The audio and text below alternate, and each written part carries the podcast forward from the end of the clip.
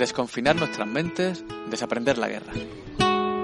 Un espacio para la reflexión y el diálogo, organizado por Acción Directa No Violenta, donde colaboran Ben Majek, Ecologista de Nación, Radio Guiniguada y Radio Pimienta. De todo lo caminado, desde lo aprendido hacia todo lo que nos queda por entender, cada paso errado. Primera sesión, el gasto militar en el mundo y en España, y la objeción fiscal como desobediencia.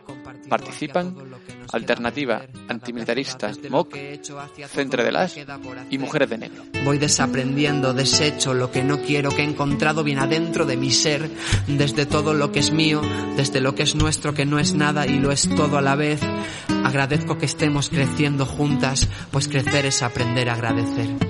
Es mucho más que una toma de postura, es una auténtica revolución de un modo de vivir, un modo de habitar en el planeta, un modo de ser persona. Por eso queremos tocar tantos temas que nos den un revolcón en muchas de las cuestiones, tanto que tenemos aprendidas, conocidas en nuestras habilidades, en nuestros conocimientos, en nuestras actitudes, para seguir construyendo realmente un proceso eh, de, de paz en, el contexto donde, donde vivimos, ¿no? En este planeta.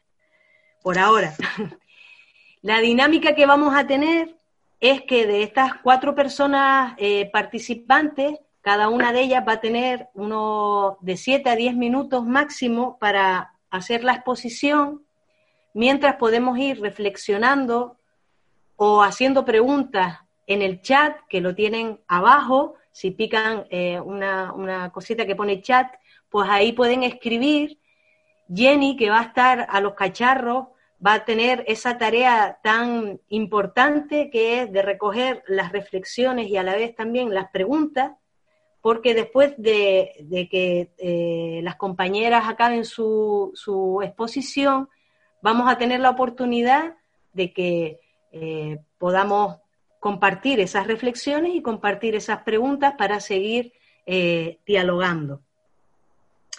Eh, también eh, plantear que lo vamos a, grabar, eh, lo vamos a grabar para este ejercicio que tenemos de, poder después seguirlo compartiendo. Y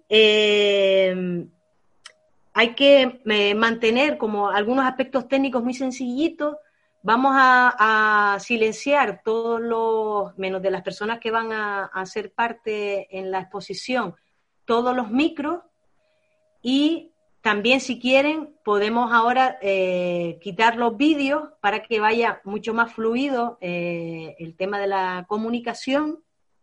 Después haremos un reencuentro de todas las personas para poder pues seguirnos eh, poniendo rostro, ¿no?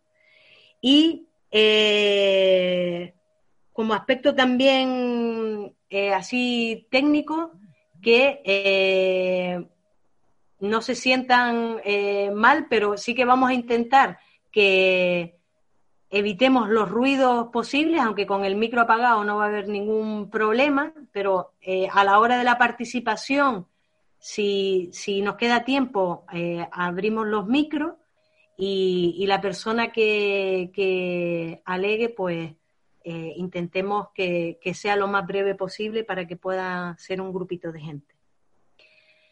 Pues eh, con esta presentación, digamos, más, más general y con seguir pues agradeciéndole eh, pues la implicación a, todas las personas que, han asomado su, su hocico en este, en este espacio eh, damos paso a, eh, a presentarles a las personas que van a participar y cuáles van a ser los contenidos que cada una nos va a, regalar. La primera persona va a ser Quique Sánchez, del Centro de la que es una de las personas que está coordinando la campaña mundial contra el gasto militar. Él nos va a acercar el gasto militar, nos cuesta un mundo, esa perspectiva más internacional en relación a esta realidad en la que, en la que estamos viviendo. Eh, después Pérez Ortega, que es una de las personas que, que eh, el Estado español, y más allá del Estado español, pero en concreto el Estado español, eh, más nos ha ayudado a abrir eh, la capacidad de análisis en relación al, gasto militar y a otras reflexiones en relación a, la industria armamentística, al comercio de armas, etcétera, etcétera, y más nos ha ayudado también a tener buenos análisis para buenas, buenas acciones. Pere también participa en el Centro de la y nos va a concretar cuál es la mirada del gasto militar en el Estado español. Continuará Cuti de Tortuga, eh, el grupo de, Alternativa Antimilitarista MOG, eh, parte eh, de, de, esta red estatal, que también nos va a ayudar a acercarnos a la realidad del gasto militar más el del control social. Eh, él explicará eh, el por qué unir ese, esa pata, digamos, importante de, derroche de dinero que hace el Estado y nos va a iniciar a hablar de la campaña de objeción fiscal como propuesta transformadora o una propuesta de denuncia y desobediencia a este eh, derroche militar en, el Estado español, para que al, al final también eh, nos pueda compartir eh, nuestra compañera Eva de Mujeres de Negro de Madrid, de la Asamblea Antimilitarista de Madrid, un desarrollo más amplio de la campaña eh, de objeción fiscal al gasto militar para este, este año como propuesta. Bueno, pues ese es el menú que tenemos, que es muy sabroso, muy intenso y que estamos muy agradecidas a que, a que hayan accedido a ser parte del mismo.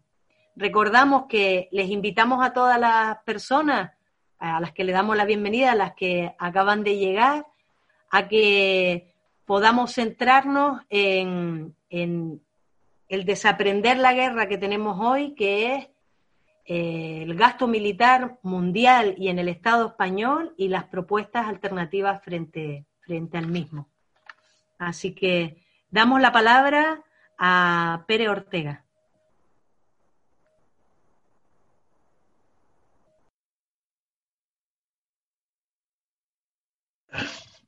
Me confundía. A Quique. Primero va a ser Quique la visión mundial. Era, era a ver si estaban atentas. Muy bien.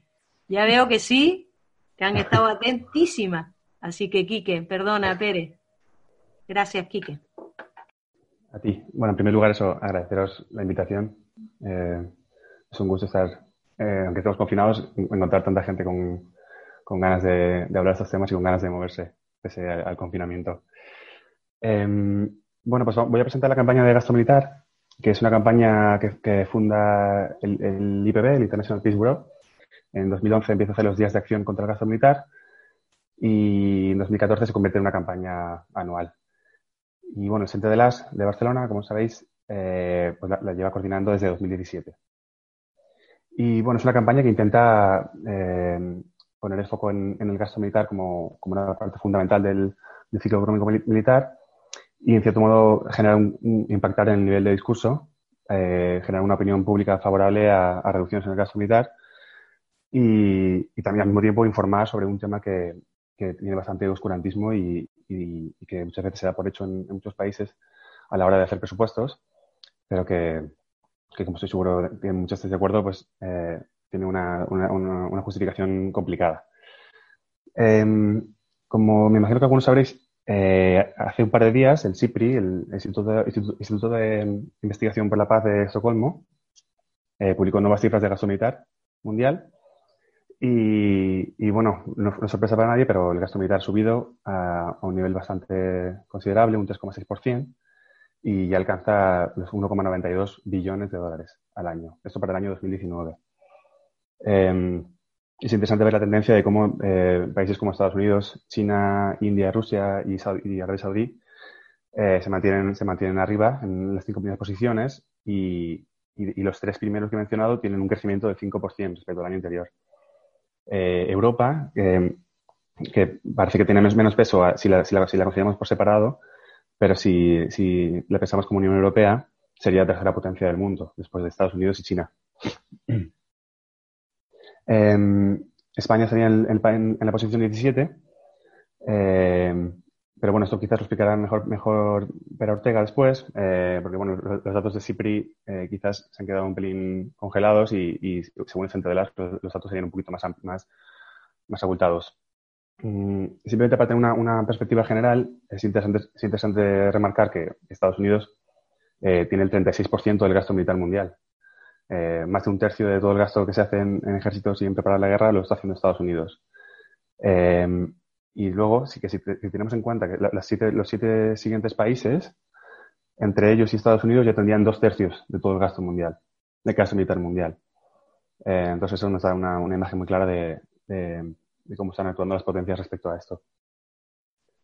Eh, si, si, si, agregamos los datos de la OTAN, eh, la OTAN tiene un 56% del gasto militar mundial. Es, es, más de un billón. O sea, más de la mitad lo están haciendo estos países eh, contra, contra supuesto enemigo que puede ser Rusia o China, pero que por supuesto no llega, no llega a esos niveles, aunque también crece.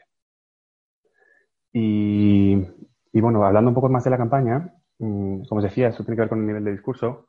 Intentamos impactar un poco en, la sociedad para, para, para, para, informar y para sensibilizar sobre este tema y generar una opinión eh, contraria a este gasto.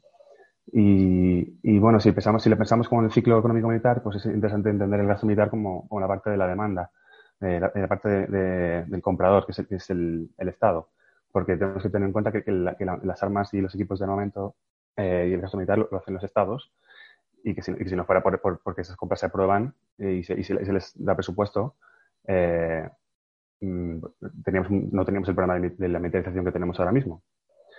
Entonces, eh, nosotros, en base a esta sensibilización, intentamos que el nivel de que, la, opinión, pública sea desfavorable y que, los presupuestos se conviertan en, un, algo que la gente que la gente se oponga, como, por ejemplo hacen con, la, objeción fiscal, de la que hablaréis más tarde.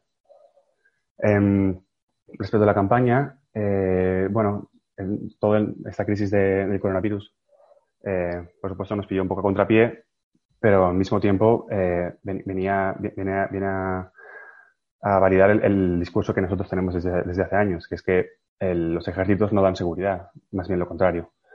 Eh, entonces, bueno, las razones por las que nosotros cuestionamos el, el, el gasto militar eh, se basan en, en obviamente en, en, motivaciones éticas y, y humanitarias, que, que, deberían ser suficientes, pero por supuesto no lo son.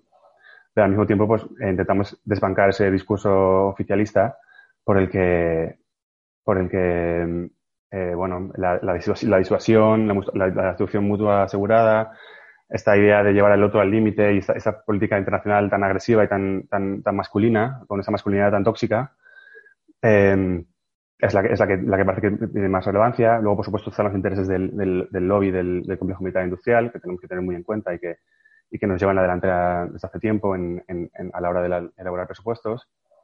Y luego, como Pera explicará muy bien, eh, también tenemos que desbancar, las doctrinas de, de, seguridad, esa idea de, la, de seguridad nacional o, o eh, esas doctrinas que, tan, que, tanto a nivel España, a nivel de Europa como Estados Unidos eh, tienen unas amenazas a las que quieren hacer frente con lo militar y, evidentemente eh, lo militar no puede hacer nada frente a ellas, como son el cambio climático, eh, como son las pandemias, como son el terrorismo incluso, que tampoco se puede hacer frente desde lo militar.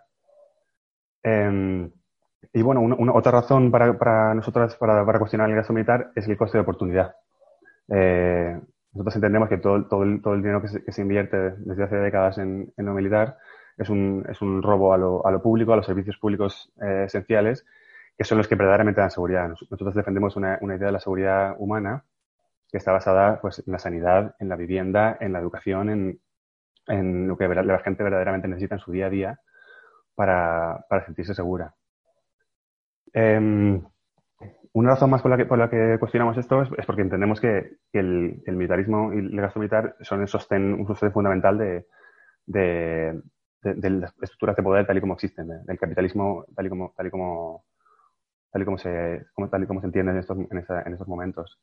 Entonces, eh, nosotros entendemos que, que, que, si cuestionamos el gasto militar, eh, estamos atacando también las causas de muchas formas de violencia y de desigualdad porque entendemos que, que el gasto militar eh, no solo eh, causa y exacerba y perpetúa las, emergencias globales que tenemos, desde el cambio climático, las migraciones, la, violencia, la, desigualdad, no solo las causa y las, exacerba, sino que además eh, se está dando como una respuesta.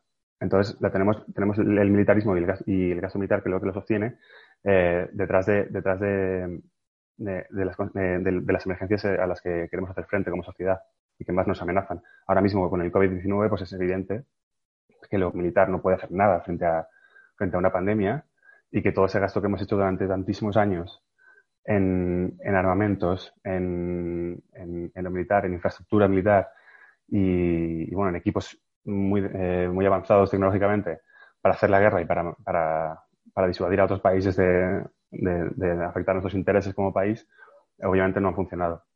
Eh, os, pasaré una, os paso luego por el chat una, infografía que hemos preparado que hace una comparativa entre, entre lo que gastamos en, en armamentos y lo, que, y, lo que, lo que cuesta la sanidad. Mm, es, muy interesante hacer una comparativa en lo que, por ejemplo, lo que hemos gastado en, en organismos que, se supone que trabajan para, para, la seguridad humana, como podría ser la, Oficina de las Naciones Unidas para el Desarme, la, la, Organización Mundial de la Salud, eh, UNICEF, ACNUR, incluso las Naciones Unidas o Cruz Roja, si, vemos, si miramos sus presupuestos, como luego en la infografía que os, voy a enseñar, si miramos sus presupuestos es, es ridícula la, comparativa. Estamos hablando de, de pocos millones comparado con ese 1,92 eh, billones de gasto militar. Entonces, nosotras eh, venimos pidiendo, y ahora con más razón que nunca, ese, ese cambio de, de paradigma y, y, esa redirección de los, del, del, gasto militar, esa redirección del presupuesto hacia las necesidades de la gente y hacia, hacia lo que verdaderamente le hace segura. ¿no? Entonces, esa comparativa comparamos, por ejemplo, lo que cuesta un jet con la cantidad de, de, salarios de médicos, médicas y enfermeros que se podrían dar, con el coste de una ambulancia, con el coste de un hospital, que bueno, que, a, algunas personas le puede, le, puede parecer eh, algo demagógico, pero pero ahora que vivimos una emergencia y una escasez tremenda de estos equipamientos, eh, es muy, muy importante que nos acordemos de, en qué, hemos estado gastando, en qué hemos estado invirtiendo eh, para, garantizar la seguridad.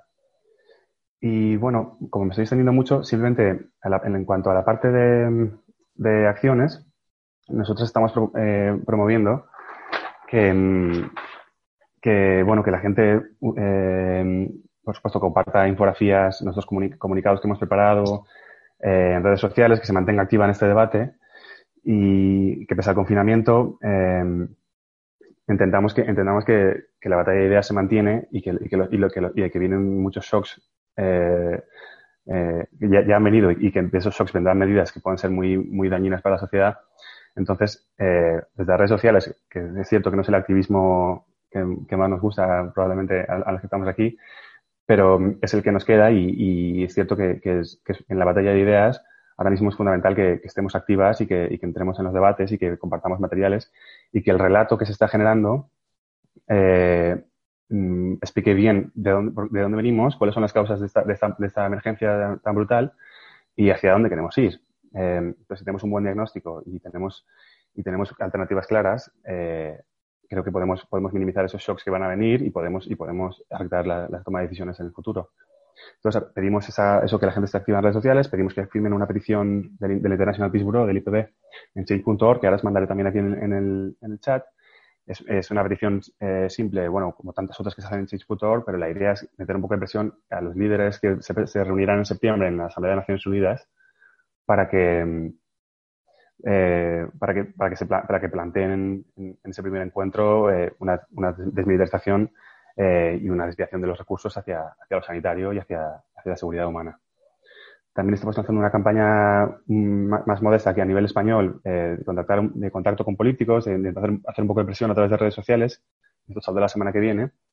Pero la idea es que se cancelen los planes de armamento que aún quedan por ejecutar y por pagar, que como sabréis, eh, desde que Pedro Sánchez está en el gobierno se han aprobado siete nuevos planes de armamento eh, que suman más de 13.000 millones, que son para cazas, eh, para modernizar los cazas que aún no hemos terminado de pagar, para, para arreglar un submarino que no flota, eh, para comprar unos, otros vehículos blindados de guerra, bueno, unos nuevos PEAs que se, que se firmarán con el, nuevo, con el gobierno socialista y que, y que nosotros pedimos que se cancelen de forma inmediata y que ese dinero se, se vaya a donde, a donde verdaderamente hace falta. Y, bueno, por mi parte ya está, creo que me he extendido un montón. Eh, os dejaré los enlaces en, el chat y, bueno, luego estaré encantado de, poder hablar un poco más eh, y de tener preguntas. Muy bien, Quique. Muchas gracias. ¿Qué te tocaba el mundo? Y el mundo no es poca cosa. Y como el gasto militar en el mundo es tan grande, pues está, está muy bien. Muchas gracias por compartir esos datos y, y sí que es importante que accedamos a... Eh, está todo recogido en la página del Centro de la y, en la página de la campaña que pondremos en el, en el chat, como bien has dicho, y podemos acceder a, ver los datos más concretos. ¿no? Muchísimas gracias.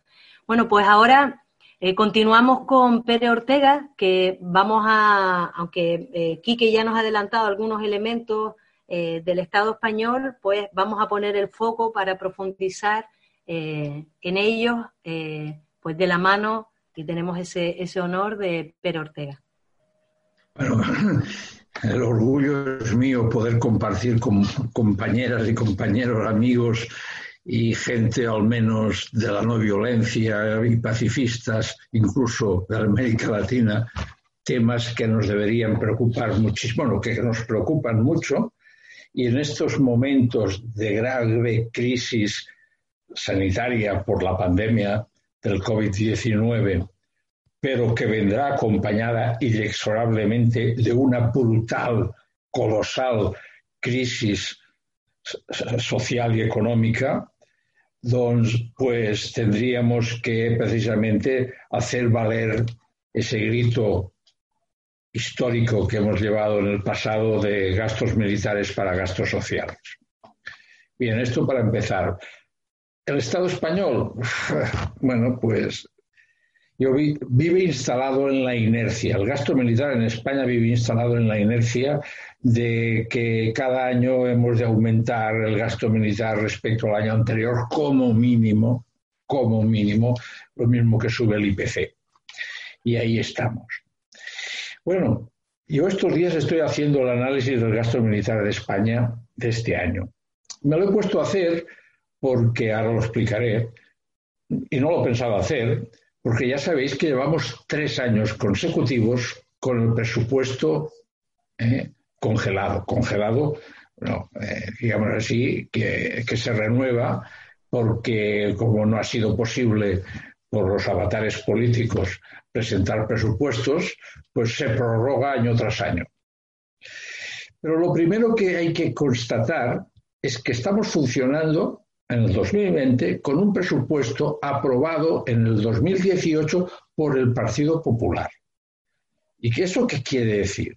Pues que el Ministerio de Defensa en el año 2018 fue un ministerio muy privilegiado en el gasto militar. Y eso lo ha heredado el PSOE en el 2019 y en el 2020. Y este gobierno, que supuestamente es de izquierdas, y digo supuestamente por no decir que no lo es, porque con Unidas Podemos, pues ha, girado hacia la izquierda eh, el gobierno del PSOE. Bien, pues está funcionando con un presupuesto militar que aprobó el Partido Popular. Y en el 2018, y voy a empezar por aquí, el Partido Popular aprobó un presupuesto donde las inversiones militares aumentaron un 25% respecto al año anterior, al 2017.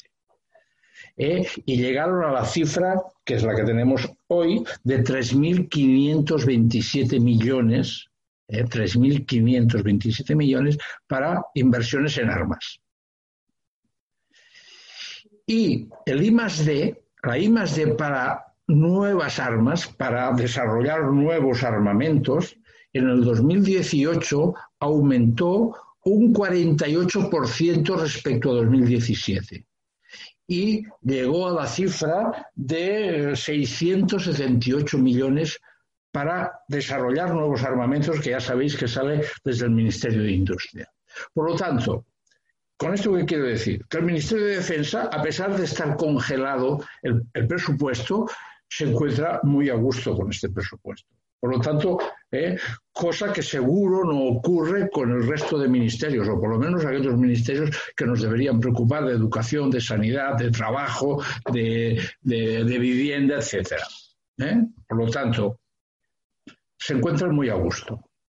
Tanto es así que, ya lo ha dicho Quique, eh, en el finales del 2018, eh, ya en un Consejo de Ministros el 14 de diciembre de 2018 se aprobaron programas, bueno, en realidad eran programas que ya estaban en marcha, ¿eh? pero se aprobaron programas de armamentos por valor de 11.400 millones, que luego aún se ampliaron a más hasta 13.500, que son estos programas que, bueno, todos los conocemos es el avión Eurofighter F-2000, los, los, helicópteros NH-90 militares de combate, eh, ampliar con cinco fragatas nuevas y tenemos nueve, cinco más que se tienen que fabricar en Navantia por valor de, eh, de 4.500 millones, etcétera. Bueno, el hecho es que esto ha sido posible precisamente porque había un presupuesto aprobado por el Partido Popular que permitía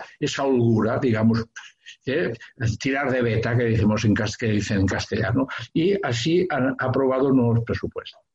Luego me he atrevido a, me atrevo a hacer el análisis del 2020, aunque todas las partidas son exactamente igual que en 2019 y en 2018, porque he visto la liquidación del año 2018 y en el año 2018 la liquidación aumenta eh, respecto al inicial, o sea que durante el año han recibido, digamos así, créditos extraordinarios ¿eh? por valor de 970 millones, casi mil millones, en 2018. Y en 2019, que aún no está la liquidación a final de año, a 31 de diciembre, porque aún no la han hecho, sino que está al mes de noviembre, a mes de noviembre, la liquidación ya aumenta 1.103 millones de euros, más que el presupuesto inicial. Con lo cual, el presupuesto, si sumamos todas esas otras partidas que están repartidas por otros ministerios y que son inequívocamente militares, porque uno es, ya lo he dicho, es el I+D que sale del Ministerio de Industria, el gasto social de las pensiones de los militares de la seguridad social y las pensiones, etcétera, más eh, las contribuciones a la OTAN y a los programas de desarme de Naciones Unidas o las misiones militares en el exterior que eh, se presupuestan con muy poco dinero y luego al final de año pues siempre suben más de mil millones. Bueno, pues todo eso representa que en el Estado español, eh, gasto militar, hablo, solamente, es de 20.050 millones de euros anuales, tanto como 55 millones diarios.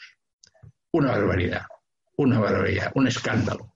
Un escándalo porque, y, y ojalá sirva de altavoz este, este programa que estamos haciendo y los medios de comunicación y, podáis influir cada uno por vuestra parte en socializar esas cifras. Cuando digo socializar es sensibilizar a la población y a la opinión pública de que esto es un verdadero escándalo.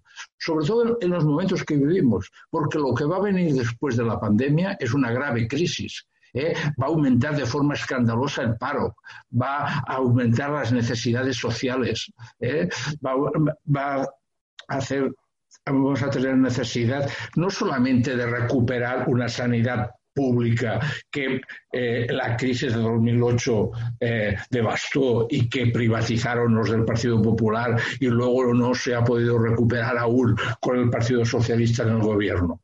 No solo eso, sino que vamos a necesitar un parque de viviendas sociales porque tenemos mucha gente que está eh, sin vivienda, son sin techo, como tenemos una educación aún que tenemos que incrementar con más gasto, que tenemos que, sobre todo a partir de ahora, fomentar la creación de trabajo. Y eso solo se hace desde el desarrollo de la economía productiva, la economía real, y no desde la economía militar, que además destruye, destruye economía real. ¿eh? Bueno, esto es mi contribución. No sé qué más os puedo decir.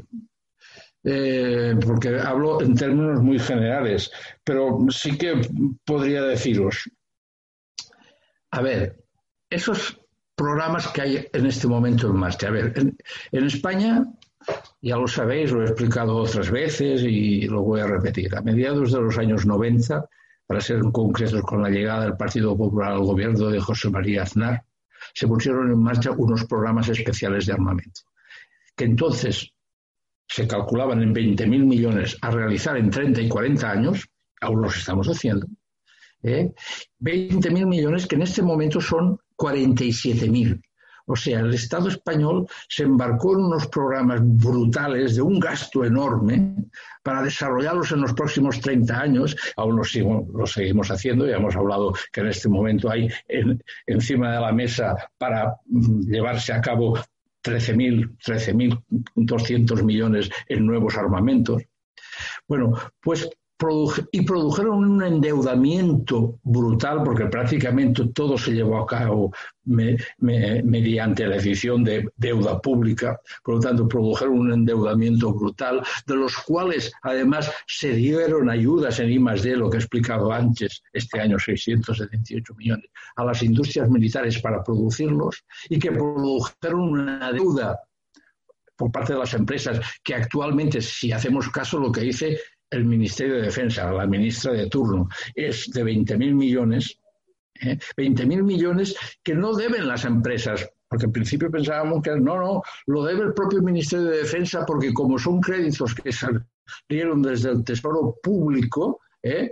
pues resulta que cuando entregan las armas, el Ministerio de, bueno, el Tesoro Público cuando paga, pues les descuenta los créditos, eh, los créditos que les dieron. Pero entonces es el Ministerio de Defensa que tiene que devolver a, al Tesoro. Por lo tanto, hay una deuda pendiente que el mismo Ministerio cifra en 20.000. Por lo tanto, aquí tenemos no solamente los pagos que se deben a las industrias militares, que son brutales, porque aún no han entregado esas armas, sino que además hay una deuda pendiente en I que debe retornar el Ministerio de Defensa al Tesoro Público. Total, bueno, esto es un rollo, no, no me quiero extender en este punto. Total, con esto que quiero decir, que esas armas, además, en la práctica, como cualquier arma, pero estas con más, con mayor énfasis lo pongo, no van a servir para nada, porque uno puede decir, bueno, es que un subfusil sirve para control social, porque si salen por las calles a patrullar, como salieron los primeros días de la pandemia, pues salen con fusil. Pero no, no, los Eurofighter, los aviones de combate Eurofighter, los aviones, los helicópteros de combate Tigre, los blindados Pizarro, los blindados Leopardo, no han salido nunca de las casernas donde están encerrados, solo para hacer algunas prácticas y maniobras, pero fuera del Estado español nunca. Y solo servirían para eso, para hacer la guerra. Por lo tanto, destinamos unos recursos enormes para prepararnos para la guerra, pero luego el Estado español no participa en ninguna guerra en ninguna. Si alguna vez participa, siempre es en la retaguardia y no en, primera línea de combate. Con lo cual, ¿qué quiere decir? Que eso es una malversación de recursos públicos y no es que desea que se utilicen, ¿eh? no es que estoy deseando que vayamos a la guerra, no, ni mucho menos. Puede decir que adquirimos unos armamentos para hacer la guerra, pero España no participa en ninguna. De todos esos aviones Eurofighter, solo tres salieron a proteger el espacio aéreo de las repúblicas bálticas. Y solo cuatro, cuatro eh, blindados eh, Pizarro fueron a Polonia a también a proteger a Polonia porque se siente amenazada por la Unión Soviética. Eh, por lo tanto, los 240 que adquirimos y que costaron 4.500 millones de euros adquirir los, blindados Pizarro, otros 2.500 no, 2.500 y 4.500 para adquirir los Leopardo, no han servido para nada porque tienen que estar resguardados en, en, compartimentos estancos para que no se oxiden, para que no se oxiden, están guardados en compartimentos estancos, estancos en hangares, eh, con una climatización especial, porque si no, pues se oxidarán, porque como no los podemos hacer servir para nada, pues, pues eso es lo que hemos de explicar a la población, que gastamos enormes cantidades de dinero para mm, que, que destruyen economía real, ¿eh? que esos mismos recursos en el ámbito no solamente social, sino el de creación de empleo, ¿eh? también servirían para desarrollar nuestra economía en momentos tan necesitados como estos. No sé qué puedo añadir más. Bueno, sí, podría añadir alguna cosa más. No sé, o quizás ya he consumido mi tiempo. ¿eh? Ya me cortaréis. A ver, podría añadir algo más. El Partido Popular, en una cumbre de la OTAN en Yale, en 2014, se comprometió a llegar al 2% del PIB en gasto militar. Al 2% del PIB. Con los datos que he dado yo ahora, ¿eh? los 20.000, 50 millones, ya nos encontramos en el 1,7% del PIB el 1,7. Pero como ellos, el Estado, el gobierno, solo contabilizan como gasto militar el presupuesto del Ministerio de Defensa, que es la mitad, unos 10.000 millones, imaginaros para llegar, y eso representa un 1% del PIB, si quieren llegar al 2%, querría decir doblar, doblar el presupuesto del Ministerio de Defensa doblarlo. Y se comprometieron a llevar a hacerlo en 10 años, por lo tanto, en el año 2024, y estamos en 2020. De aquí cuatro años, el Estado español se comprometió delante de todos sus socios en la OTAN y delante del señor Donald Trump a llevar a cabo ese gasto militar. Y eso lo, digamos así, lo acató el Partido Popular. La actual ministra de Defensa, Margarita Robles, ha dicho que eso será imposible, que no tenemos suficientes recursos para llegar, para doblar el gasto militar en el Estado español. Y, ya lo ha, ha dicho que no. Pero en la práctica volvemos a los programas especiales de armamento. Ahí están esos 13.500 millones en nuevos armamentos que es verdad que se tienen que desarrollar en los próximos 10 años. No son para este año, ¿eh? ni para el año que viene, sino que están ya programados a hacerlos en 10 años. Bueno, pero el hecho es que son 13.500 y ese gasto va a incrementarse y por lo tanto va a tener que aumentar el gasto militar en España. ¿Eh? Y he dicho este año 2020 no, porque viene privilegiado desde el 2018, pero es posible que el 2021 sí, porque es como va a hacer frente al desarrollo de estos programas. Si no es, y ojalá sea así, que Unidas Podemos ponga freno e impida que estos presupuestos de nuevos programas de armamento los eh, paralicen. Que no va a ser fácil, que no va a ser fácil, ¿eh? pero mm, pongamos la esperanza ahí. Pongamos la esperanza ahí, pero claro, el Ministerio de Defensa no está en manos de Unidas Podemos, está en manos del PSOE. Y el PSOE es el que ha aprobado estos programas. ¿eh? Otra cosa es los recursos. Los recursos no los tiene aún. No tiene suficientes. ¿eh? no, tiene, no tiene suficientes recursos para poder hacer frente a esos pagos. Pero de momento los tiene aprobados. Y aquí me paro y me haréis preguntas. Muy bien, muchísimas gracias Pérez por tu aportación. Eh, recordamos que eh, podemos seguir enriqueciendo este análisis, estas reflexiones eh, a través del chat y después tendremos un espacio de diálogo entre, entre todas las personas. Bueno, pues eh, no les des ideas, Pérez, a esta gente de, sacar los pizarros y los eurofighters, que, que todo, todos andará, todos andará, ¿no? Bueno, si les parece, ahora pasamos al aporte de Cuti, del grupo Tortuga, grupo también antimilitarista, eh, que suma al gasto militar no solo lo que aparece en otros ministerios como ha planteado Pérez y hacen en el Centro de la, sino también eh, los derroches en control social. Entonces, Cuti, muchísimas gracias. Tienes la palabra. Muchas gracias. Bueno, agradecido de vuestra invitación y nada, bueno, pues paso a defender un poquito la visión de nuestro grupo, un poquito más, más extensa en cuanto al cálculo del gasto militar, ¿vale? Eh, bueno, eh, añadiendo a lo que decía Pérez, ¿vale? No solo del Ministerio de Defensa se nutre el presupuesto militar, ¿vale? Este, el presupuesto militar que ya, que ya ellos contabilizan, también incluye partidas bastante grandes del Ministerio de Asuntos Exteriores, de Interior, de Presidencia, de las Cortes Generales, de Industria, del, del Ministerio de Fomento, de Hacienda y Función Pública y alguna partida más que se nos, que, se nos olvidará. eh, está claro que a la hora de hacer el presupuesto eh, es difícil, por, primero por la opacidad y por la diversidad de partidas que hay repartidas en todo el presupuesto, también por los problemas de actualización, como ha comentado Pere, ¿vale? Estamos ahora funcionando con un presupuesto prorrogado desde el de 2018 y, y además, eh, para nosotros, aunque eh, incluir, o sea, hablando de números tan gigantescos, parece no ser tan importante, ¿de acuerdo? Porque ¿qué más da que se gasten 20.000 millones? Perdón, 20.000, sí, 20.000 millones que 25.000 o 26.000 millones, ¿vale? Nosotros también incluimos el gasto de control social. Muy bien. ¿Por qué lo incluimos? Porque creemos que son, es una parte del gasto importante que sirve para defenderse y mantener el control social dentro del interior de nuestras fronteras, ¿vale?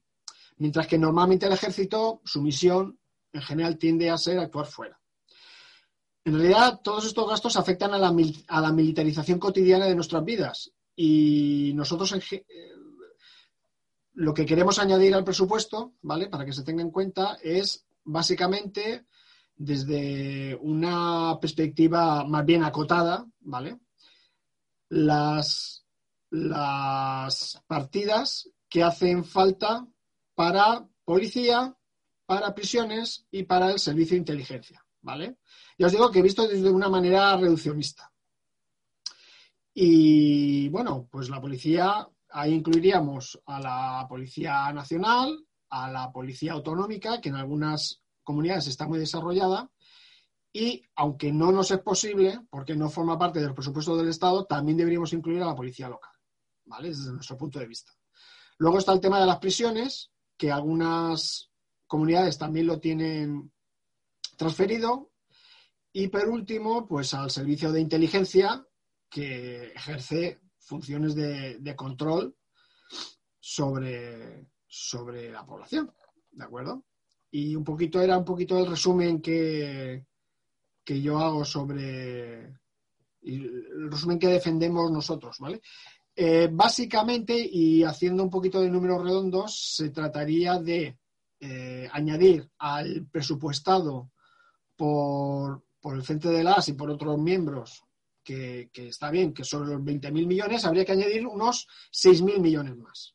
¿De acuerdo? Y nos parece importante hacer esta matización por el, por el papel que desarrolla, pues eso, la policía, las cárceles y el servicio de inteligencia. Y no sé si, si alguien quiere comentar algo o... Mejor lo dejamos eh, que ponga la gente sus preguntas o sus aportes en, en el chat y vamos, lo, lo hacemos después todos juntitos. Muy bien. ¿De acuerdo? ¿De acuerdo? Pues muchísimas gracias, Cuti. Y, damos paso a, Eva, de Mujeres de Negro de Madrid y de la Asamblea Antimilitarista de Madrid también, para que ella nos cuente la propuesta de objeción fiscal al gasto militar como una de las campañas desobedientes frente a esta situación del gasto militar en el Estado español. Eva, ¿estás por ahí? Sí, estoy aquí. Buenas. Muchas bueno, pues, gracias. Como bien, gracias a ti, Coldovi. Como bien ha dicho Coldovi, yo voy a exponer un poco en qué consiste la objeción fiscal al gasto militar.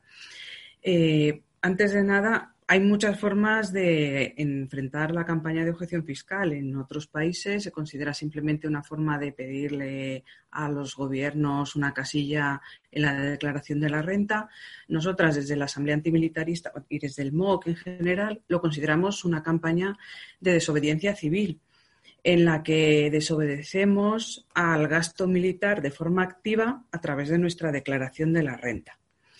Entonces, es verdad que es un acto de desobediencia civil que sin mucha adrenalina, pero, como acto de desobediencia civil consideramos que es desobediente, que es algo público, que es colectivo y, y que es una forma de enfrentar al poder dentro de nuestra capacidad, que es verdad que en este tema de los dineros no es mucha, pero bueno, es una campaña que lleva ya muchísimos años en España, que la promueven muchos colectivos. Y bueno, os voy a contar un poco la propuesta que hacemos desde, desde Alternativa Antimilitarista MOC. La campaña consiste básicamente en detraer una parte de nuestros impuestos eh, que va al gasto militar a la hora de hacer nuestra declaración de la renta, justo en este momento en el que estamos. Entonces, simplemente eh, detraemos una cantidad, esa cantidad no nos la quedamos, sino que se la damos a un proyecto que nos parece que construye socialmente algo positivo desde unas propuestas de cambio social, desde la no violencia, trabajando por la paz, o bueno, que nos parece interesante como proyecto social. Y luego, a la hora de hacer la declaración, elegimos una casilla que no estemos usando donde podamos añadir esa cantidad para que nos, se nos descuente esa cantidad de lo que tenemos, nos toca pagar o de lo que, de lo que nos toca que nos devuelvan.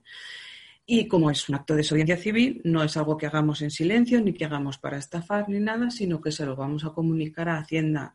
Escribimos una carta donde explicamos nuestros motivos, explicamos lo que hemos hecho y añadimos una fotocopia o una, una eh, bueno, una fotocopia de la, del, resguardo de ingreso de que ese dinero no nos lo hemos quedado, sino que se lo hemos dado a ese otro proyecto social que nosotros defendemos como algo realmente bueno y constructivo.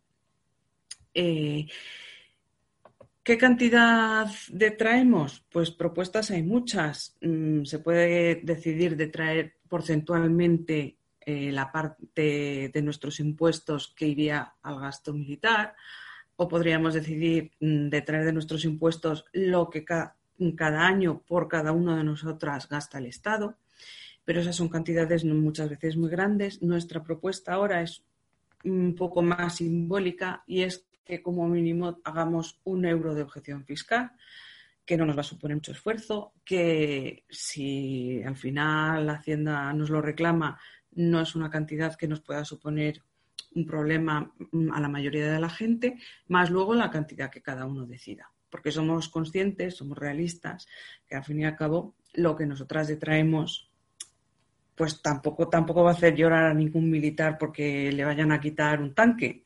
Entonces, entendemos que es más el enfrentar al Estado ante nuestra desobediencia que no que, que efectivamente estemos trayendo una cantidad tan importante de los presupuestos como para que el Estado se tambalee ante, nuestra, ante nuestro acto. Em, sobre cómo presentar las cosas, también ahora que ya todo, todo, todo, todo es online, pues no queda más remedio que presentar la carta por registro o bien telemático este año mejor hacerlo de forma telemática. Hacienda tiene un registro telemático y si no el registro general y, presentarla como un escrito que se dirige al, ministro de Hacienda o al delegado de Hacienda de nuestra zona, lo que queramos. Esas cartas que se presentan por registro las suelen contestar y bueno, luego esperar si nos quieren decir algo más.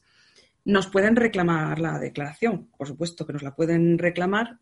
Eh, la realidad que, eh, la declaración, o sea, perdón, la objeción fiscal es algo alegal, no es no está recogido como ilegal en ningún sitio, pero desde luego es algo alegal. Entonces, si, lo, si nos lo reclaman, no nos lo van a, reconocer. Antes o después nos van a hacer pagar.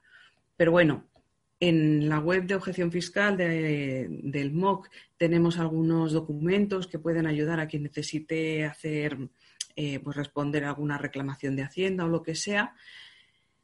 Y bueno, tenemos también bastante información sobre cómo hacer la campaña.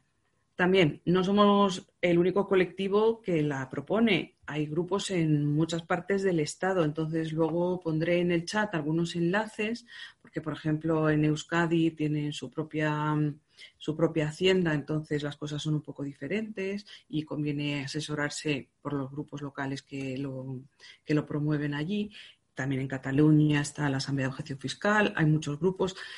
Animamos a todo el mundo a que se acerque a los grupos de su zona que promueven la objeción fiscal o a nosotras y, y que se animen a hacer objeción fiscal. Entonces no quiero gastar mucho más tiempo porque seguro que hay muchas preguntas acumuladas. Muchas gracias, Eva, por tu aporte, por asomarnos a esta campaña eh, que ya lleva más de 30 años en el Estado español y que hay personas que están hoy participando aquí que fueron de, las de las impulsoras, ¿no? Eh, muchísimas gracias, Eva.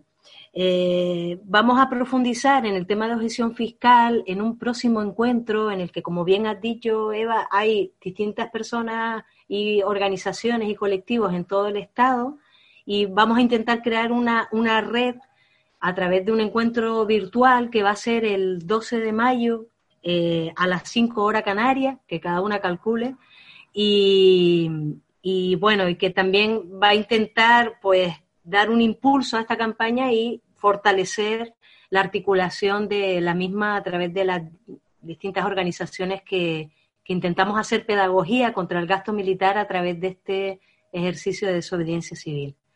Bueno, pues muy bien.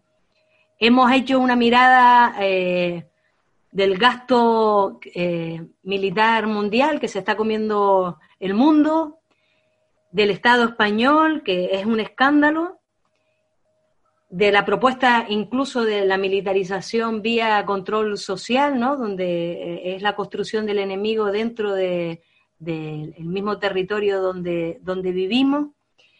Y una de las propuestas, como tantas otras, eh, como planteó Quique también, la propuesta de, eh, de siempre estar intentando hacer un ejercicio de denuncia de esta situación, de informar, eh, de hacer comparativas y de exigir que no se invierta nada en gastos militares y que todo sea realmente invertido en, la vida, ¿no? Y para eso, ahora, eh, si les parece, vamos a, hacer un repaso de las cuestiones que, han ido surgiendo en el chat, que además de enlaces eh, para páginas, para, para artículos muy interesantes, han salido unas cuantas preguntas, las planteamos y a partir de ahí, si les parece, vamos, vamos dialogando, eh, pues quien quiera, pues eh, va pidiendo la palabra, ¿de acuerdo? Bueno, pues, Jenny, cuéntanos, muchísimas gracias. A ustedes. Hay unas cuantas exposiciones por aquí. Luis para Pérez le pedía que si podía hacer una reflexión sobre la UME. Sí, sí, sí, la puedo hacer. Bueno, voy a hacer una reflexión en positivo. No quiere decir que voy a hablar bien de, de la UME. Pero, a ver, la UME es un lavado de cara de las Fuerzas Armadas Españolas. La crearon para, digamos así, porque no saben qué hacer con el ejército. Y ese es el aspecto positivo. O sea, las Fuerzas Armadas españolas, como la mayoría de las Fuerzas Armadas del mundo, ¿eh? fuera de las potencias, que quieren ser potencias militares porque quieren ser potencias económicas, pero las medias y las pequeñas eh, no se sabe bien, bien para qué sirven bueno, supuestamente para defendernos de, ataques exteriores, pero para nada más. Pero ya está demostrado, y no hace falta aquí profundizar, que la seguridad no nos la dan los ejércitos, sino que nos las dan otros, otras necesidades que necesitamos tener cubiertas. Pero no, no, no voy por ahí. Pero el hecho es que tenemos unas Fuerzas Armadas sobredimensionadas, la mayoría de los estados, y no sabemos bien para qué las queremos. Bueno, para defendernos de un ataque exterior o para ir a hacer la guerra. Pero bueno, ya lo, ya lo he dicho antes, para ir a hacer la guerra, si es que se considera ir a hacer la guerra, máximo que el Estado español desplaza al exterior son 3.000 soldados. Por lo tanto, los otros 117.000 están aquí. Y entonces, ¿a qué los podemos dedicar? Y entonces se inventaron, hombre, pues mira, para hacer ayuda humanitaria, para hacer ayuda delante de catástrofes naturales y para ir a apagar fuegos, etcétera, etcétera. Y ahí tenemos la UME. Pero ¿cuántos son la UME? No se sabe bien bien, pero no son mucho más de 700 o 800, como muchos, porque eso los van incorporando y sacando depende de las necesidades de la UME. Pero más o menos son, no llegan a mil militares. Por lo tanto, seguimos teniendo 119.000 que no sabemos qué hacer. Pero con estos mil, bueno, pues hacen esas ayudas que no les pertoca, porque es evidente que las Fuerzas Armadas las, adiestran para manejar armamentos en estrategias militares y, por lo tanto, para ir a hacer la guerra, no para hacer ayuda humanitaria o para catástrofes naturales. Por lo tanto, es un lavado de cara de las Fuerzas Armadas, simplemente. Pero de alguna manera, eh, pues para la opinión pública están haciendo un servicio social. Nosotros lo que hemos de reclamar es que eso lo hagan precisamente los cuerpos civiles dedicados a, esta materia, y si no, que se creen, y si no, pues que cojan a estos militares, los desmilitaricen y los conviertan en un cuerpo civil dedicados a, llevar a cabo estos menesteres. Eso es eh, lo que nosotros deberíamos decir. Pero de momento hacen eso. Pero también tiene otro aspecto que también quiero decir positivo. Esto nos demuestra que la conversión o reconversión, y ahora no hablo de industria, sino del ejército, es posible. El ejército se puede también reconvertir en un cuerpo civil de ayuda a necesidades por tipo de catástrofes naturales. Por lo tanto, si ya lo están haciendo, llevémoslo a cabo, reconvertamos el ejército en un cuerpo civil, ¿eh?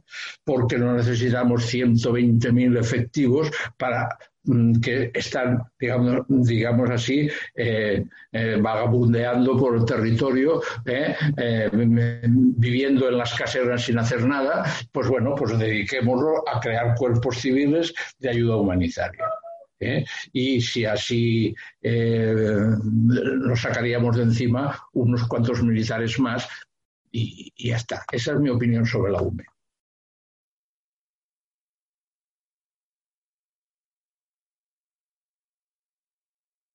Muy bien, muchas gracias. Eh, como han surgido algunos comentarios muy interesantes eh, también en, el chat sobre la UME como unidad de marketing del ejército, UME eh, como una ONGización del ejército, pero también tienen funciones de control social y cuentan con preparación y material antidisturbios. Bueno, muy interesante toda esta perspectiva que, que podemos seguir eh, pues planteando. Pero si les parece, eh, Jenny nos propone contar eh, todas las preguntas, hacemos una ronda de las preguntas que están escritas, hacemos una ronda entre todas las, participantes y, y, después ya abrimos la posibilidad de hacer preguntas directas si tenemos tiempito, ¿de acuerdo? Entonces, Jenny, nos cuenta las preguntas que han ido surgiendo a lo largo de, de, la bladita.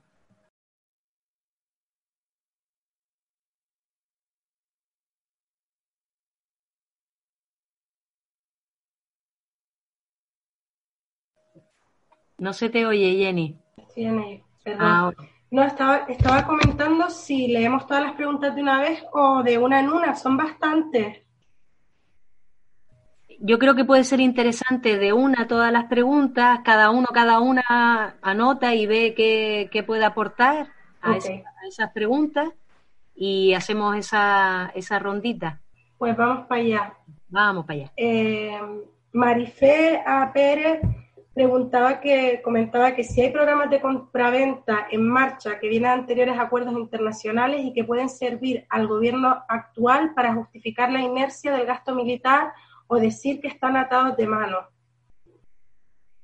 Luego Pedro comenta en la intervención de Cuti que no existen o cada vez son menores entre las funciones policiales y las militares que son instrumentos del poder para desarrollar su práctica totalitaria, refiriéndose a las partidas inexistentes de las que hablaba en los cuerpos de seguridad del Estado. Eh, Rafael Ruiz también a este respecto comentaba que no está seguro de si las partidas que defensa gastan universidades realizando cursos, convenios, etcétera, parten del Ministerio de Defensa o habría que incluir en el Ministerio de Educación, por lo que sería un gasto militar mayor. Eh, también que hay universidades con convenios en el Ministerio de Defensa. Eh, luego Cristian Peñuela nos dice que muchas gracias por el espacio y un solidario saludo desde la colectiva La Tulipa en Colombia, que escuchándoles quisiera conocer cuáles han sido los esfuerzos en el pasado y cuáles pueden ser los esfuerzos en el presente con otros movimientos no antimiliti en que las prácticas en, en, la práctica que podrían fortalecer estratégicamente una campaña de objeción fiscal y cómo han sido las asambleas de objeción fiscal hoy. Eh, Marcela comenta que cómo pueden hacer objeción fiscal en Latinoamérica. Said plantea varias preguntas. La primera, ¿podría profundizar cómo inició la campaña de objeción fiscal? ¿Realizaron recursos jurídicos para poder realizar la objeción? Pues acá en Colombia no podemos hacerlo en la declaración de la renta.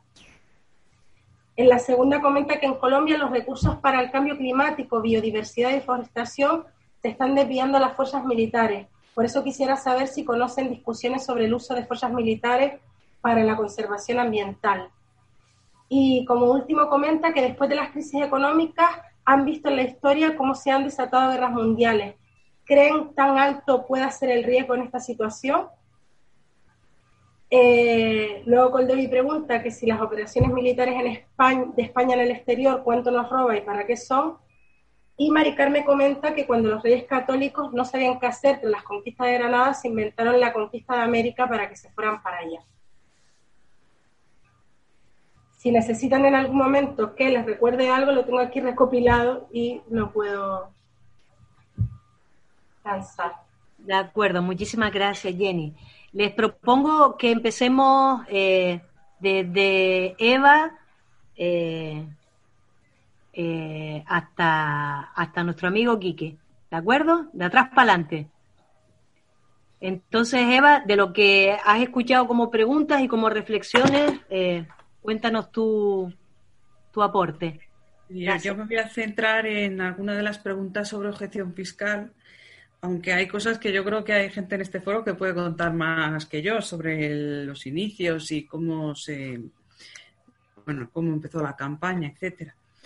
Sobre la colaboración con otros colectivos, desde Alternativa Antimilitarista MOC siempre hemos procurado eh, crear sinergias con colectivos locales e internacionales, de forma que mm, nosotras les proponemos que se, mm, bueno, pues proponerles como proyecto de objeción fiscal, es decir, como un proyecto interesante al que poder desviar el dinero y esos proyectos pues hacen publicidad de la campaña de la objeción fiscal. Muchas veces, eh, a lo mejor tampoco consiguen mucho dinero así, no es el objetivo, pero para nosotras el objetivo principal es que esos colectivos que a lo mejor no, no eran muy conscientes de lo que supone el gasto militar y de cómo les perjudica en su trabajo eh, y en su militancia el gasto militar, pues sean más conscientes de, cómo nos afecta a todas como sociedad e incluso a nivel personal a cada una de nosotras. Entonces, creemos que eh, la pedagogía que supone el contactar con colectivos, el proponerles que la difundan la campaña entre sus, entre las personas que participan en el colectivo o, personas afines, pues es una forma muy interesante de, sacar el tema del gasto militar a, otras, a otra gente que a lo mejor no es, no es tan consciente como nosotras. Eh, sobre el tema de cómo se hace, puede hacer en Latinoamérica, eso voy a ver dejarlo a que alguien que pueda contestarlo mejor, porque de eso sí que no puedo decir nada. Pero sí quiero dejar claro que aquí legalmente Hacienda no nos permite hacer objeción fiscal. No tenemos al, hacer nuestra declaración una casilla donde poner yo voy a hacer objeción fiscal sino que nosotras decidimos hacerla y luego informamos a Hacienda de que sepas que he hecho esto aunque tú no me estás diciendo aquí que lo puedo poner, yo te lo voy a poner. Por eso el sentido de la carta. Si tuviéramos una casilla, pues marcaríamos la casilla y ya está. Entonces, no es que hayamos peleado ante los tribunales el poder hacer la objeción fiscal. Cuando yo he hablado de que tenemos recursos jurídicos, nos referimos a, bueno, en Madrid en particular hay un colectivo de abogados que se llama Legal Sol, que cuando ha habido gente que le han reclamado el dinero eh, y le han multado, pues nos ha escrito documentos pues bien argumentados para poder contestar a Hacienda. Si Hacienda te pide el dinero, al final se lo vas a dar, pero lo de la multa sí que se puede reclamar y es, mm, no voy a decir fácil, pero sí es posible que la multa por lo menos eh, pues, pues no, te la, no te la cobren. Y, y, bueno, de inicio de la campaña voy a dejar que a ver alguien que tenga más historia que yo pueda contar algo. Bueno, muchísimas gracias Eva por tu aporte. Eh, Cuti, ¿por dónde andas? Aquí estamos, pero no sé sobre qué sobre qué pregunta responder. Si hay alguna que te especialmente quieras compartir alguna cuestión. Bueno, ha habido un apunte de Rafael, que comentaba que hay partidas de defensa que gastan en universidades realizando cursos, convenios y tal. En esto quiero hacer un hincapié y es que a la hora de realizar el presupuesto, o sea, a la hora de nosotros recopilar, recopilar todo lo que se podría eh, incluir en el gasto militar, eh, insistir en que es muy difícil y es bastante opaco el encontrar las partidas que realmente se gasta el Estado, que son muchas más que las del Ministerio de Defensa, ¿vale? En el caso de los convenios de defensa con las universidades, estoy aquí leyendo, eh, por ejemplo, el Ministerio de Educación se gasta 300.000 euros, bueno, tiene presupuestados 300.000 euros para una fundación Elcano. Y también eh, dentro del epígrafe 18 hay unos organismos que se llaman Centros Universitarios de la Defensa, que en total son unos 16 millones de euros, que estos centros universitarios a lo mejor os suenan, Academia del Aire de San Javier, Academia General de Oficiales de Zaragoza, Escuela Naval Marín, Grupo de Escuelas de Defensa de Madrid y el Centro Universitario de la Defensa de la Guardia Civil. Lo comento porque eh, realmente el presupuesto militar está mucho más extendido y escondido en muchas partidas que es eh, difícil llegar a ellas, ¿de acuerdo? Y, nada, pues, pues eso, remarcar eso. Muchísimas gracias. Si les parece, eh, para el tema de la historia, hay algunas compañeras que están participando, entre ellas Almudena, y también eh, Juan Carlos y Dulce han planteado que es una campaña que lleva en el Estado español 38 años. Cuando acabemos esta ronda, les damos paso a, Almudena que nos cuente, eh, y si quieren Juan Carlos, eh, que nos cuenten algo de, de la historia. ¿De acuerdo? Continuamos entonces con Pérez. De acuerdo, de acuerdo. A ver, algo que no he dicho, pero en las preguntas más o menos se, desprende eh, respecto a la UME. La UME, la Unidad Militar de Emergencias, si eso fuera, si las funciones que lleva a cabo esta unidad estuvieran en manos de un cuerpo civil, yo creo que sería mucho más barato, mucho más barato. ¿eh? Por una simple razón, porque los militares, a pesar de que tienen un, salario bajo, al menos los, los cuerpos más eh, soldado raso, eh, eh, el mantenerlos es un coste muy elevado, puesto que ellos tienen que tener manutención y vivienda, bueno, vivienda. y además los desplazan por toda España. O sea que un, una UME está actuando en Asturias y del fin de semana se tiene que ir a Andalucía porque son de Andalucía y por lo tanto los costes de, movilidad y de mantenimiento de este cuerpo han de ser muy elevados. ¿eh? No lo sabemos exactamente. Sabemos que, que la UME tiene un presupuesto de 31 millones Pero claro, esos 31 millones eh, no, son, bueno, sí que son reales, pero serán para mantener esos 800 soldados más o menos que tienen eh, fijos, pero luego los, los desplazamientos y, manutención y todo lo otro está repartido por otras partidas del Ministerio de Defensa. Por lo tanto, sería más barato y eso hay que decirlo. Segunda cuestión. Me habéis preguntado, bueno, decís algo de en qué influyen los contratos de compraventa eh, del Estado con, de armamentos en el exterior. Bueno, esto es un tema más, es un tema separado. A ver, el Ministerio de Defensa también vende armas. Recordad las 400 bombas láser guiadas por láser que se le vendieron a Arabia Saudita y que en un principio Margarita Robles dijo que no se iban a vender, luego se tuvo que comer esa objeción y finalmente se, vendieron porque ponía en peligro muchos otros intereses eh, de, del comercio de España con Arabia Saudita. Estas eran armas adquiridas en Estados Unidos por el Ministerio de Defensa y por lo tanto se vendían desde el Estado, desde el, gobierno, desde el Ministerio de Defensa, de segunda mano, porque ya estaban, a Arabia Saudita. Por lo tanto, sí que hay ventas desde el propio Ministerio de Defensa hacia el exterior. ¿eh? ¿Eh? Sobre todo son países, mm, digamos así, con, con fuerzas armadas más, digamos, más con menos recursos que compran armamento. Un cliente del Ministerio de Defensa siempre ha sido Marruecos. Ha comprado mucho armamento al Ministerio de Defensa español. ¿eh? Otra cosa es lo que venden las industrias militares.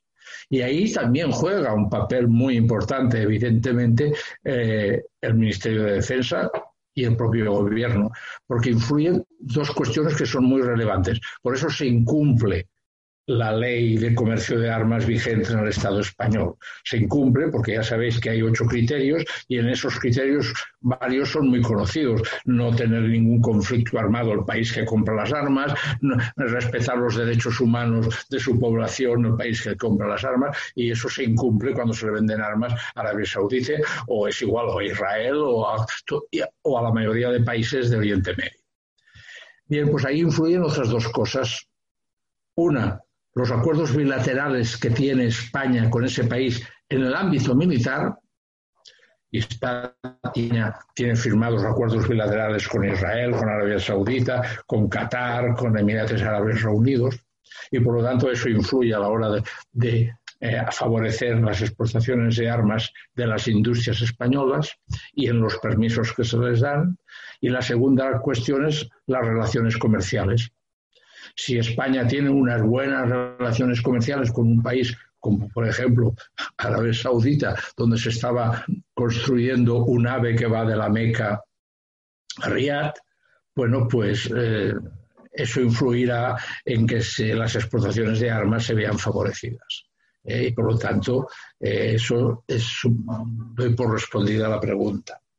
Lo último es todas las universidades y gasto militar. A ver, yo estoy convencido de que hay más gasto militar del que yo simplemente analizo. Eh, aunque las grandes cifras yo las tengo todas controladas. Las pequeñas, y con todo respeto, 300.000 euros, hablando de 20.000, es una cifra pequeña, existen seguro. Seguro que eh, universidades que dependen del Ministerio de Educación debe tener convenios y, por ejemplo, traspase dinero al, Instituto Elcano. Pero el presupuesto del Instituto del, eh, Juan Sebastián Elcano está en el Ministerio de Defensa. Lo que le envíe el Ministerio de Educación hay que contabilizarlo y es gasto militar. Y si hay otros cursos solo para militares, porque que los militares vayan a las universidades, eso no es gasto militar. ¿eh? Eso no es gasto militar. Las universidades, cualquiera, y los militares también van a las universidades, eh, mm, gastan dinero. Pero si hay cursos específicos y convenios específicos entre universidades y el Ministerio de Defensa, eso sí es gasto militar y se tendría que contabilizar. Pero yo, con todo el con todas mis, limitaciones, no lo he encontrado nunca. Y si lo encuentro, lo pondré. ¿eh? Y lo mismo de los otros ministerios, que no lo sé. A mí si me decís que en el Ministerio de Agricultura también hay algún convenio con el Ministerio de Defensa, bueno, y le envía dinero, pues hay que ponerlo, sin duda. ¿eh? Pero yo separo, y no quiero decir que no lo hagan bien los amigos eh, del MOC de, Valencia ¿eh? y Alicante. Yo separo el, control social que decís vosotros del gasto militar. Para mí son dos cosas que se complementan en algunos aspectos, que no lo dudo, que la seguridad para el Estado es policía y militares la seguridad. Para nosotros no. Pero también entiendo que hay que perseguir el delito fiscal, hay que perseguir el tráfico de mujeres, hay que perseguir el, crimen organizado y, por lo tanto, es más complicado. Pero hay, me parece bien que, se controle ¿eh? y que y se, y se denuncie como control social. Y estoy de acuerdo. Pero yo lo separo. Y nada más, y con eso ya doy por respondido. Gracias. Muy bien, gracias. No comentaste nada de las operaciones militares en el exterior, pero a lo mejor en otra en otra rondita. Lo hago, lo hago, venga. las operaciones militares en español, España las ha incrementado muchísimo. Si me decís que en este momento tiene España 30 misiones en el exterior, no son pocas. Y eso obedece a una cuestión muy importante el gobierno español, el Estado, el gobierno, quiere estar presente en, la política exterior en el mundo. ¿Y cómo lo hace? Pues la mejor manera de hacerlo es estar al lado, sobre todo, de las grandes potencias. O sea, las grandes potencias que decir de nuestros aliados. Y nuestro aliado principal y primera potencia a la cual nosotros hacemos seguidismo es Estados Unidos. Y por eso España está en las misiones de la OTAN, más importantes que ha llevado a cabo este organismo. Y hemos estado, y estamos aún. Estamos en Afganistán, estamos en Irak, estamos en Líbano, estamos en las misiones de control en el Mediterráneo, precisamente bajo la excusa de que estamos controlando eh, el, terrorismo internacional para que no llegue a Europa y a España, pero en realidad lo que estamos haciendo es controlando a, la, emigración. ¿eh? Estamos en todas esas misiones. Entonces, eso obedece a política exterior. ¿Eh? Y es el único papel que juegan las Fuerzas Armadas desde el punto de vista de la política del Estado, porque la otra, volvemos a la seguridad y a la defensa, eh, España, si uno se lee la Directiva de Defensa Nacional y lee cuáles son los peligros y amenazas del Estado español, hacen reír, porque no hay ninguna que justifique el tener un ejército porque la más importante, ya la sabéis, es la lucha contra el terrorismo. Y el ejército puede hacer algo para impedir los atentados que tuvieron lugar en Barcelona y en Cambil hace dos años. No pudo hacer nada. Pudo hacer algo el Pentágono, el ejército más poderoso del mundo, para impedir los ataques a las Torres Gemelas en Nueva York en el 2001. No lo hicieron. Por lo tanto, si esa es la principal amenaza, no necesitamos ejército porque no se, no se puede combatir con medios militares, sí con medios de, información, policiales, y etcétera, y judiciales, pero no con el ejército. Por lo tanto, el único que salvaguarda, según la, no la mía, ¿eh? según las tesis del gobierno, el mantener un ejército son las misiones en el exterior.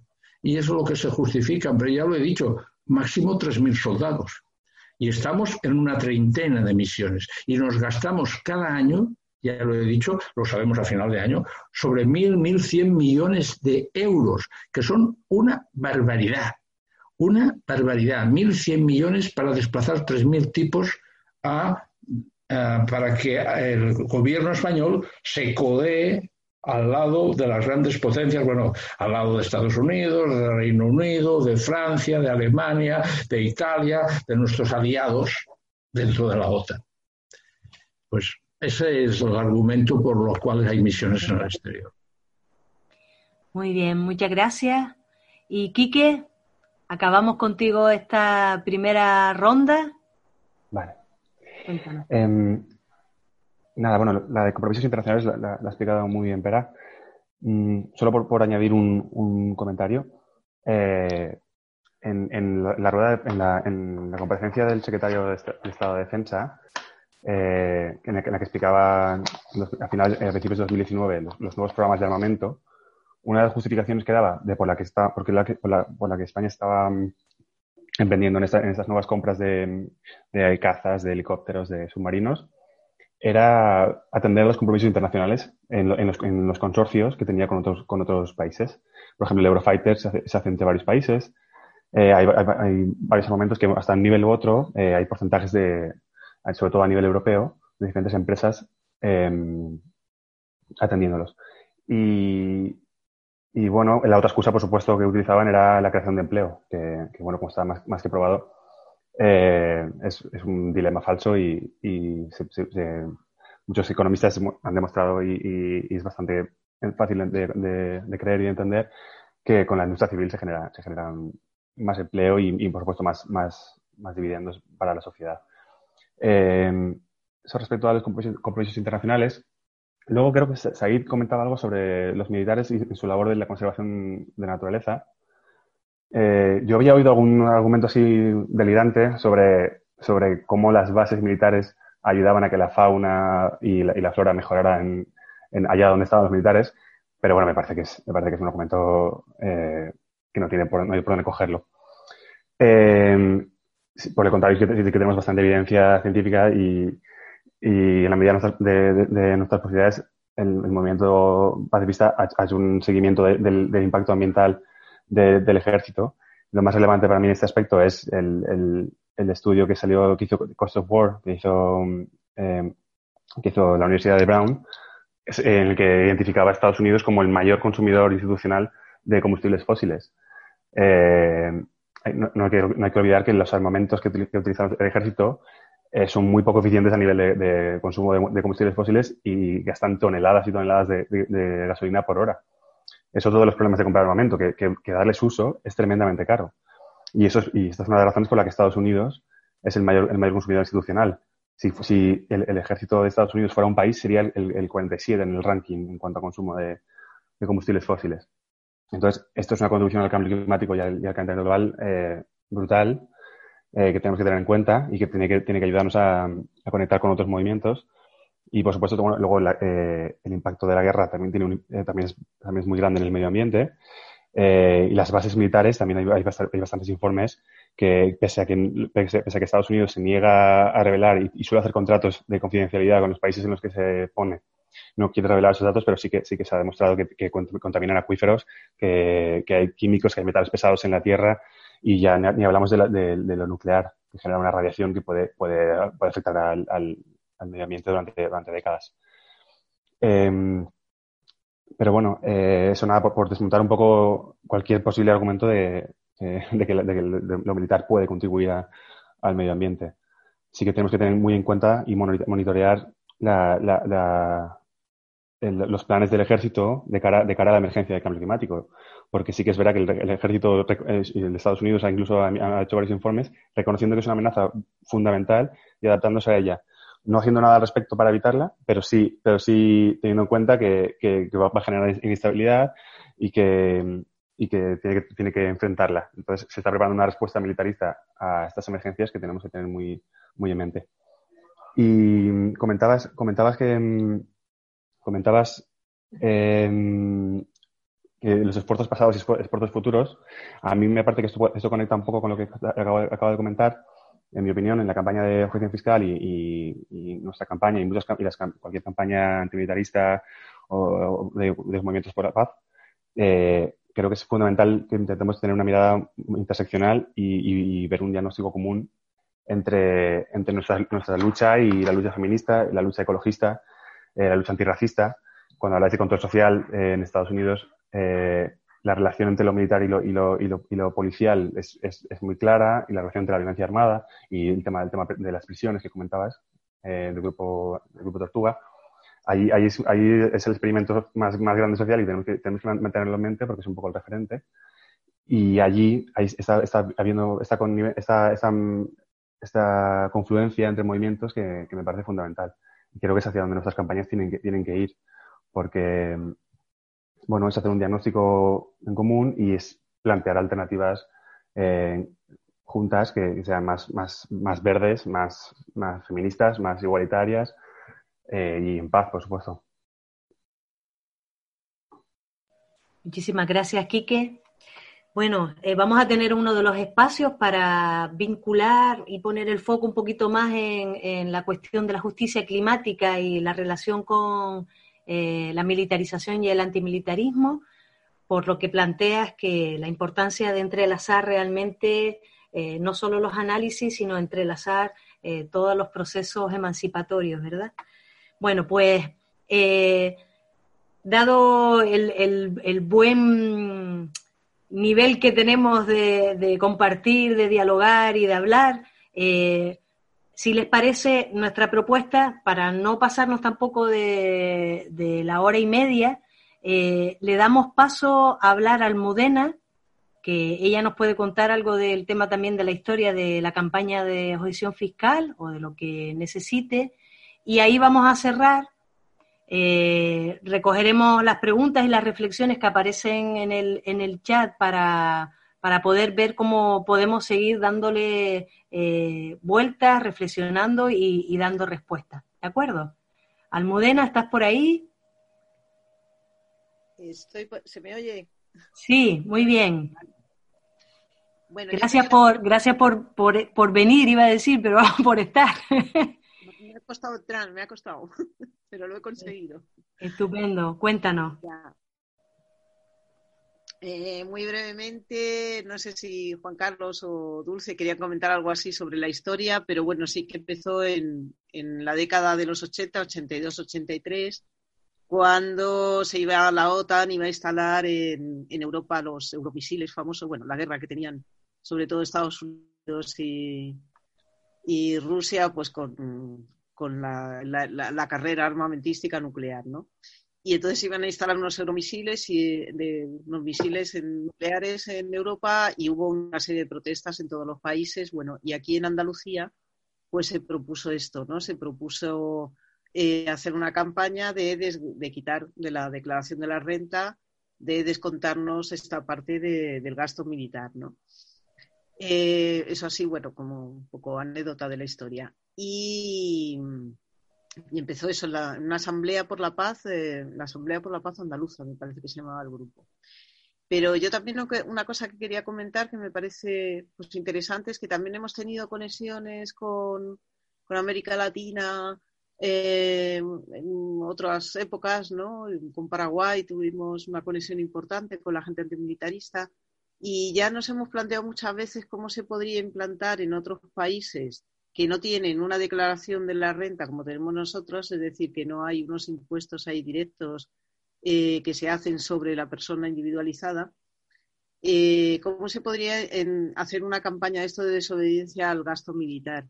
Y, lo que estuvimos mirando en algunos casos era pues hacer eh, una desobediencia también sobre los, los impuestos indirectos, es decir, sobre todo el IVA, es decir, sobre el consumo, ¿no?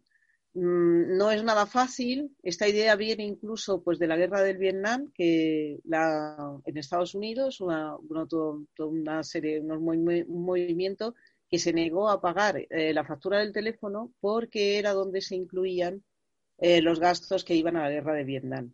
Aquí se ha hecho varios estudios sobre la gasolina, ¿no? que la carga que tiene la, eh, el combustible, ¿no? la gasolina, un 80% que va destinado a gasto militar. No sé, ahora actualmente no estoy muy puesta, pero bueno, durante mucho tiempo se ha cargado en eso. ¿no? Entonces sería como buscar cómo a través de los impuestos, de, a través del consumo, de los impuestos indirectos, se podría hacer algún, alguna desobediencia, algún descuento, aunque fuera simbólico, ¿no? Es como, como pedirle a los gobiernos que nos devuelvan el dinero que han utilizado nuestro al comprar, pues eso, o al pagar un recurso, vamos, un eh, suministro, o bien al, comprar un determinado producto. Y esa sería una de las vías a, mirar en el futuro. Mucho más complicada, digamos, de, establecer, pero bueno, yo creo que también aquí la declaración de la renta, la, objeción fiscal a través de la, de la declaración de la renta tampoco es fácil, a la gente no le entra muy bien, ¿no? Pero sería uno de los caminos. Muy bien, muchísimas gracias Almudena por hacernos ese recuerdo a través de, del inicio de, la campaña en Andalucía en los años 80, hace 38 años. Y muchas gracias también por esas otras ideas para abrir grietas allá donde podamos a, este sostenimiento de las guerras. Eh, un gran pilar es el de los recursos económicos, ¿verdad?